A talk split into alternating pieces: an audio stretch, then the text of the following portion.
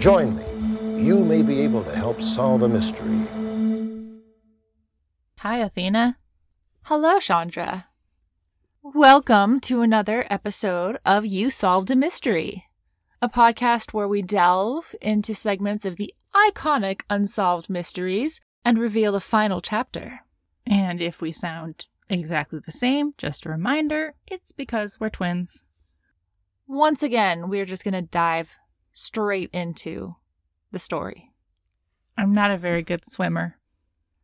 I know, but it's okay. I won't let you down. So, this was from special number five, once again hosted by Robert Stack, and it aired on February 5th, 1988. But let's go back to May 11th, 1987. Police are called to an empty service station in Michigan. Inside, they find the safe open and two people missing. A courier for an oil company named Elmer DeBoer, who was carrying approximately $10,000, and the teenage assistant manager, Missy Munday. The next day, Elmer's body is found in a marshy field 20 miles away. Let's jump back a little bit farther to April 17th, 1986. 16 year old Missy Munday had left home for school and never returned. A year later, she's implicated in Elmer's murder, along with a man who may have conned her or kidnapped her. Now, Missy's family seeks answers, and Elmer's seeks justice. In 1985, Melissa Munday, who everyone called Missy, was a normal 15 year old girl living in Boonsboro, a small town in Maryland. And when I say small town, I mean like 2,000 people in the entire town, so very small. Itty bitty. Her mother, Phyllis Munday, described her as shy and responsible. It sounds like she pretty much did whatever her mother expected. She wasn't much of a rebel. Missy was involved in her church, played basketball, and was a member of Future Homemakers of America. According to Vice Principal Harlan Kearns, she was also in the top 10% of her class. I have some questions about the future homemakers of America, but my hope is just either that it's antiquated or not what I would expect it to be in the modern day. I actually looked it up and I don't remember what it's called now, but it's changed its name and it's all about like empowering youth to be ready to go into business. Okay. So it's dropped a lot of its gender binary bullshit. Okay. it's had to grow with the times. Yeah, I don't know that it's uh, I don't know that I can vouch for it or anything, but it's definitely changed. All right. Getting youth ready for the business world, I guess, isn't the worst thing ever. They're all going to need to know how to run their Etsy accounts or whatever gig job that they're working since the actual job market is kind of trash and we're in the middle of a pandemic. And I'm maybe thinking a little too much about this now, and we should go back to the story. All right, let's do that before we spiral out of control into the void. Phyllis Munday and Missy's father, Robert, could never have imagined that their quiet teenage daughter would be swept away by a man and find herself neck deep in murder. But in 1985, a man named Jerry Strickland came to Boonsboro. In the Unsolved Mysteries segment, they stated that he was 35, but according to his birth date, he was actually 10 years younger than that, so he was actually 25, Hmm. which was a pretty big error, but I looked it up multiple times. Even in a newspaper article, he was listed as being 10 years younger than Unsolved Mysteries said, so I'm going based on his birth date that I found on the prison website with Okay. being 25 at the time. I would like to think that their records were accurate, but you can never really know in our It's possible system. he was um, trying to present himself as being older when he arrived in town. Mm. Because when he arrived in town, he was claiming that he was looking for a property that he could turn into an orphanage. Yeah. Who's going to believe a 25 year old weirdo is showing up in town to open an orphanage? I don't believe that a 35 year old weirdo is showing up in a town looking to open an orphanage. I guess I just sort of don't expect people to be wanting to open up orphanages because I don't expect people to want to help other people. I might be a little bit jaded. I'm getting help, but it it just seems very implausible in general. It's also like a David Davis type lie, isn't it? Like so grandiose, so self serving. Oh yeah, definitely like trying to get other people on his side with Yeah. his lie. Yeah. According to a Vice article, Strickland approached the Mundays about renting or buying a house from them. Phyllis told Unsolved Mysteries she didn't care for Strickland. She felt he was a smooth talker and untrustworthy. Missy, on the other hand, was smitten. As a producer for Unsolved Mysteries, Emily Berry told the Washington Post, quote, From there, he worked his way into her life. End quote. In the episode, Robert Stack calls it a fatal attraction, and I just want to say a huge nope to that.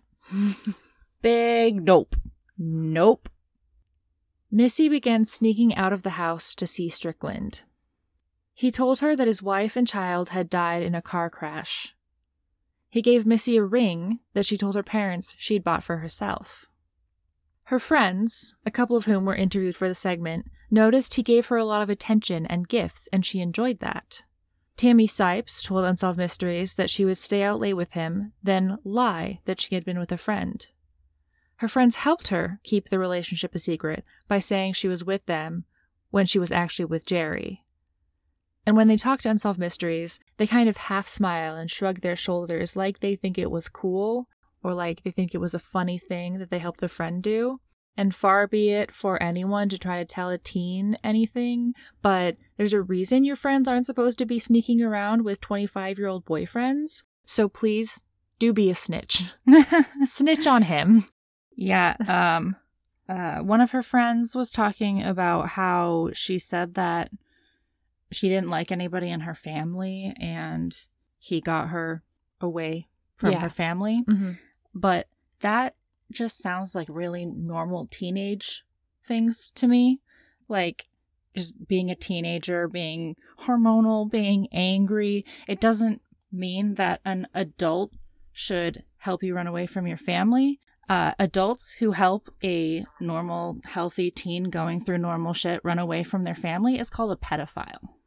Yeah, it's like I said so much of what you just said in my notes that I've pre written here. So I'm glad we're on the same page and we're seeing this through the same lens. According to the article on Medium, Missy told her friends that she didn't get much attention at home, so he was filling a void in her life. Phyllis stated she never saw a change in her. She said she had never been one to lie, and that's why she never saw what happened next coming. On the morning of April 17th, 1986, Missy left for school as normal, or so everyone thought. In truth, she met up with Jerry and they left the state. Later on, Missy alluded to there being problems at home, and that's why she wanted to leave.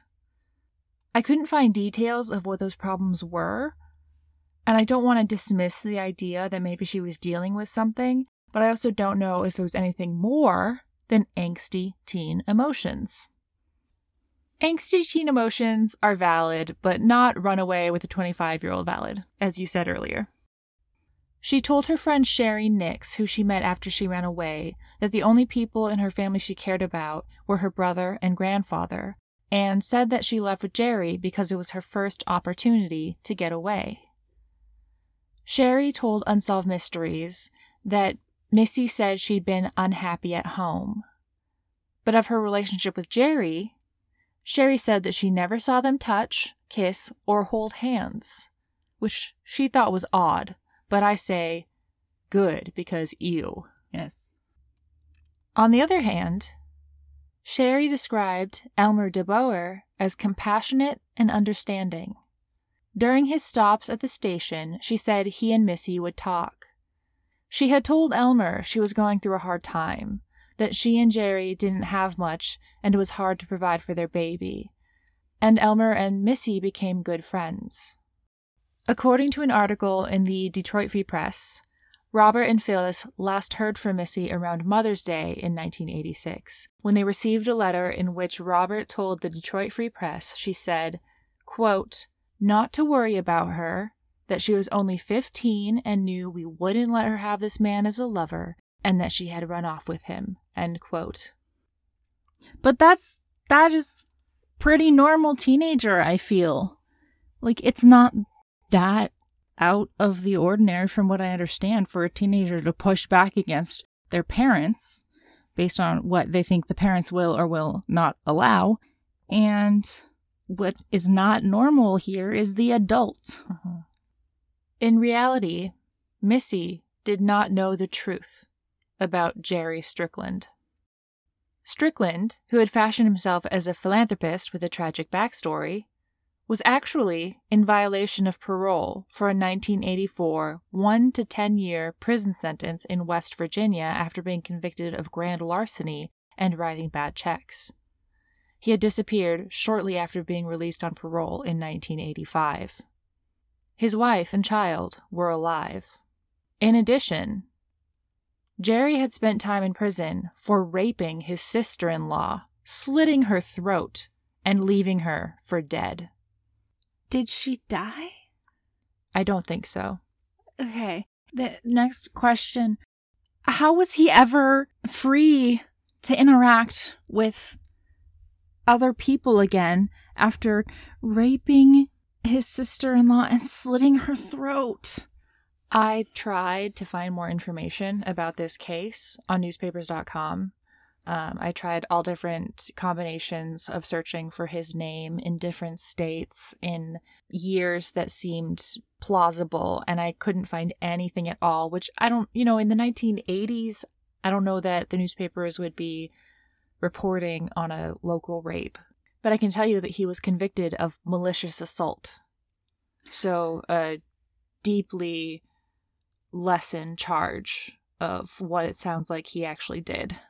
I'm not a fan of our air quotes justice system. I don't have the answers for what our society should do about people who commit violence. But there are just some things where, like, the gut instinct and I guess my socialization say this person should not be allowed around other humans again.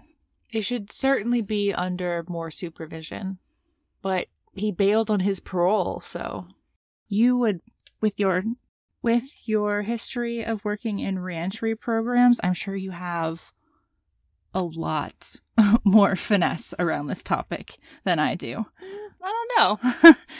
but uh, my you know, my my brain just screams like this this person should it all just has to be overhauled in a very major way. But that's not the story that we're talking about right now.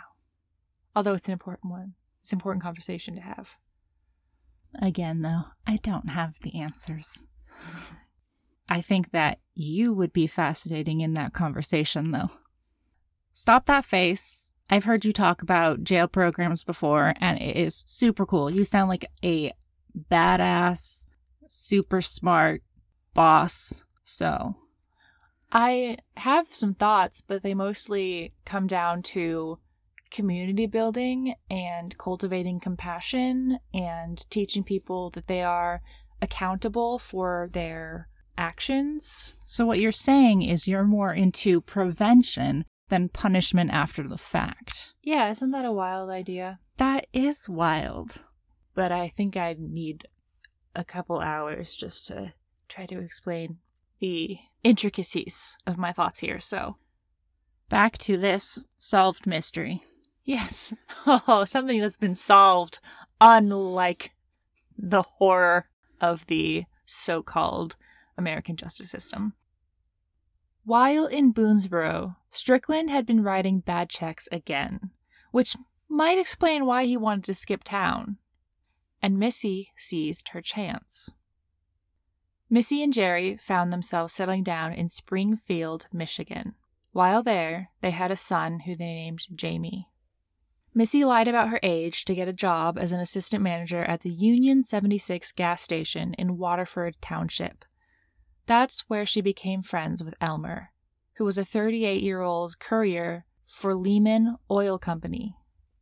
Elmer was described as a kind, understanding, loving individual. He was beloved by his wife, Mary, and had three daughters Patricia, Susan, and Anne. I wonder if that might be why he cared so much for Missy, too.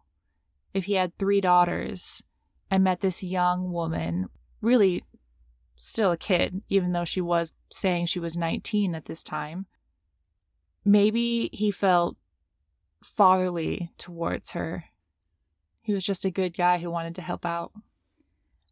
The episode really only talks about him very briefly, but makes him sound like an incredibly sweet person. So I'm glad to hear that your your little bit extra background info on him uh, upholds that. Yeah. His obituary in the Detroit Free Press described him as a gentle, jovial man who lived for his family. I'm just so sad that he died. I'm so sad he got killed. It's really sad. It is. 100%. It's very tragic. In addition to his job at Lehman Oil Company, he was actually a carrier for the Detroit Free Press. So the newspaper felt very affected by his death, like they'd lost one of their own. So they did do a lot of coverage, which is what helped me to understand more about him as a person. As courier for Lehman Oil, Elmer would travel to gas stations in the area picking up cash and receipts for the company. Missy knew that this meant he frequently had large amounts of cash on him, especially on Mondays, as there were no pickups on Sundays, and Missy's station was near the end of his route. On May 11th, 1987, the Union 76 where Missy worked was found abandoned, with the front door locked, and Elmer's company car in the parking lot. Inside, the safe was wide open and $10,000 was missing. The next day, two boys headed to a fishing spot in Rose Township, around 20 miles from the gas station, came upon Elmer's body. He had been shot twice in the back of the head from a distance of within three feet.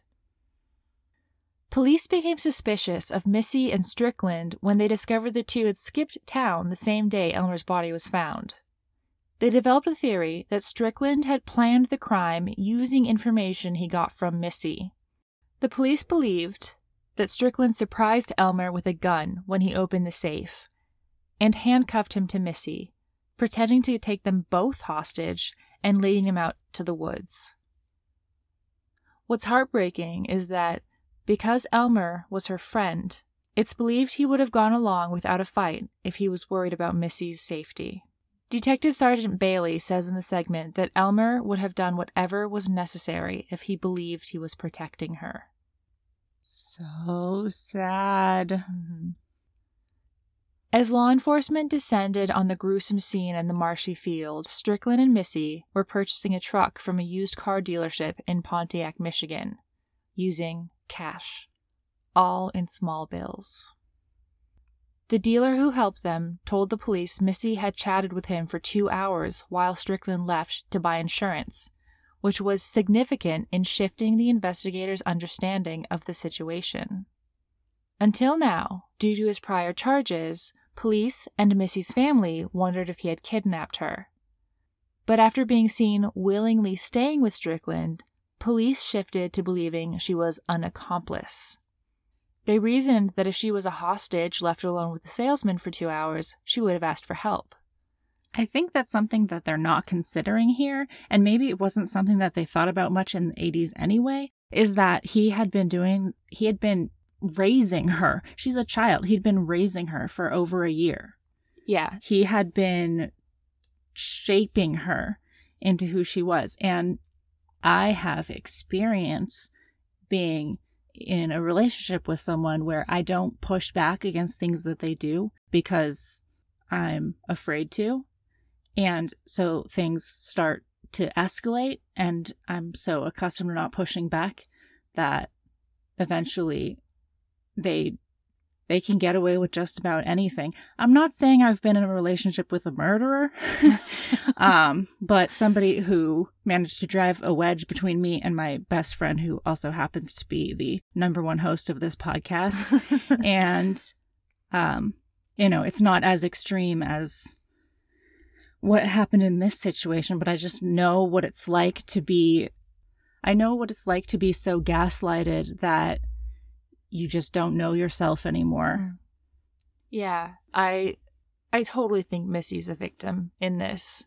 Uh, she is a child who's a victim to a manipulative adult who has shown himself willing to lie and physically hurt other people. So, Detective Sergeant Don Bailey came to believe, quote, she's as guilty as Jerry Strickland, even though she didn't pull the trigger, end quote. But I can't say I agree with that. No, I can't get behind that either. Yeah. I just wonder to what extent she was scared. And I think it's unfortunate that the detectives didn't consider that. In the segment, Missy's friend Sherry said, quote, it was hard to believe that someone that sweet could do something like that. And it wasn't just me who thought she was sweet, it was everyone. End quote. But she goes on to say that they were phonies. And that if they could do what they did to Elmer, who was a nice, caring friend of Missy's, what else had they done? And what else could they do? Missy's family, of course, was shocked to hear that she might be willingly involved. Strickland was wanted for fraud, robbery, kidnap, and murder, and Missy was wanted for questioning. And that's where things stood the day the Unsolved Mysteries episode aired, on February 5th, 1988. That evening, police in Moses Lake, Washington received between 15 and 20 calls from people who recognized Jerry and Missy. When police arrived to arrest the two of them, they found their apartment empty. It so happened that amongst those watching the segment were Missy and Jerry themselves. Wow. Can you imagine seeing yourself on Unsolved Mysteries? For one, I would be honored. For two, I would be horrified because I definitely didn't do it.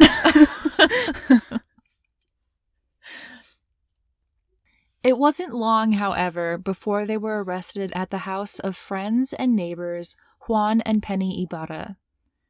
Apparently, they had considered fleeing, but asked for advice from the Ibarras, who encouraged them to turn themselves in. When the police arrived, they were expecting them. While Missy and Strickland were held in the local jail, the Ibarras cared for their son, Jamie. Missy was 17 years old and three or four months pregnant with their second child. The timing of the Unsolved Mysteries episode was fortuitous, it turned out, because according to a Detroit Free Press article, Missy and Jerry were in the process of leaving Moses Lake. Missy had put in notice at her job as a hotel maid, and the day before the segment aired, they had sold all of their belongings as they prepared to move to Virginia to help Strickland's brother run a flower shop. Also watching the segment was Mary, Elmer DeBoer's wife, and two of their daughters. She recalled to the Detroit Free Press that a police detective called, and I'll quote Mary because we don't hear much from her and I wanted to amplify her voice and experience. Quote, he said, Mary, we've got them. I started crying. I really couldn't tell you how I felt. I told him I couldn't talk no more and I'd call him back. I wanted them found. Bad. It matters a lot that they've been caught, because maybe they won't get a chance to do it to someone else. What they did to Elmer was just senseless. There was no reason for it at all. They could have let him go. They had the money. Why did they have to do this to him? Initially, both Jerry and Missy claimed they were innocent. The Spokesman Review reported that Strickland said they were hiding from her parents, not the law, because her parents were strict and didn't allow her to spend time with friends. Okay. So, how was she using friends as an excuse to see him if she wasn't allowed to see friends? That's my question. Jerry. Detective Sergeant Don Bailey was seeking a waiver to have Missy tried as an adult for murder, which should never happen. A child is not an adult. Period. But Missy wound up agreeing to a plea deal that dropped the murder and kidnapping charges in exchange for her testimony against Strickland. She testified that she had helped plan the robbery, sharing what she knew about Elmer's route and pickup schedule, but hadn't known of Jerry's plan to murder Elmer and didn't see him die. She claimed Strickland had confessed to her about shooting Elmer a couple months after the murder. She stated he told her, quote, In case anything should ever happen, I think you ought to know that I did it. End quote. That, I think that, as long as it's true, really answers a lot of questions around her um, her chat with the car dealer. Mm-hmm. If it's true, then that speaks against the insinuation that she was a cold, callous killer who was just as involved Right. in the the murder. Mm-hmm. Um, if she didn't know that Elmer was dead, then she's just again a child who thinks Mhm. she just got away with something exciting. Or not even exciting. She is a child with a child, and they just sold $10,000. And maybe she just sees an opportunity to pr- provide for her baby. I mean, I, by exciting, I mean like she's getting the the resources. Life might be different now. Mm-hmm. Yeah. Yeah. So Missy told the court, and I don't, I feel uncomfortable even repeating this part, but it's from the newspapers. She reported that Strickland bought a van in preparation for the kidnapping and had originally planned to handcuff her and Elmer together, as theorized, take them to the woods, hit Elmer over the head, and rape her. What? Yeah! What? Why? Why that last part? Why any of it? But this, she told them that this was his plan that he told her and she agreed to. Why that would have been part of the plan when Elmer has been hit over the head is just really disturbing. It's horrifying. According to Missy's testimony, Strickland wound up luring Elmer to his van and taking him without Missy. Oh. Strickland told her that he had left him handcuffed to a tree. Apparently, Missy's story changed more than once, but she insisted that that was because she had been trying to protect Strickland and that this story was the truth. Why she was trying to protect Strickland after he admitted having murdered him is a little bit beyond me. So initially, Strickland had been planning to fight extradition back to Michigan to be tried for the murder, but when he heard Missy was not going to fight to be extradited, he decided not to as well, because he believed that they would get away with what they'd done and that he and Missy would remain together. But the Herald Palladium reported in 1989 that a 35 year old mother of three was planning to marry him. What? Again, what? The paper reported that the two had been acquaintances in Moses Lake, and he reached out and started communicating with her just after he was sent back to Michigan.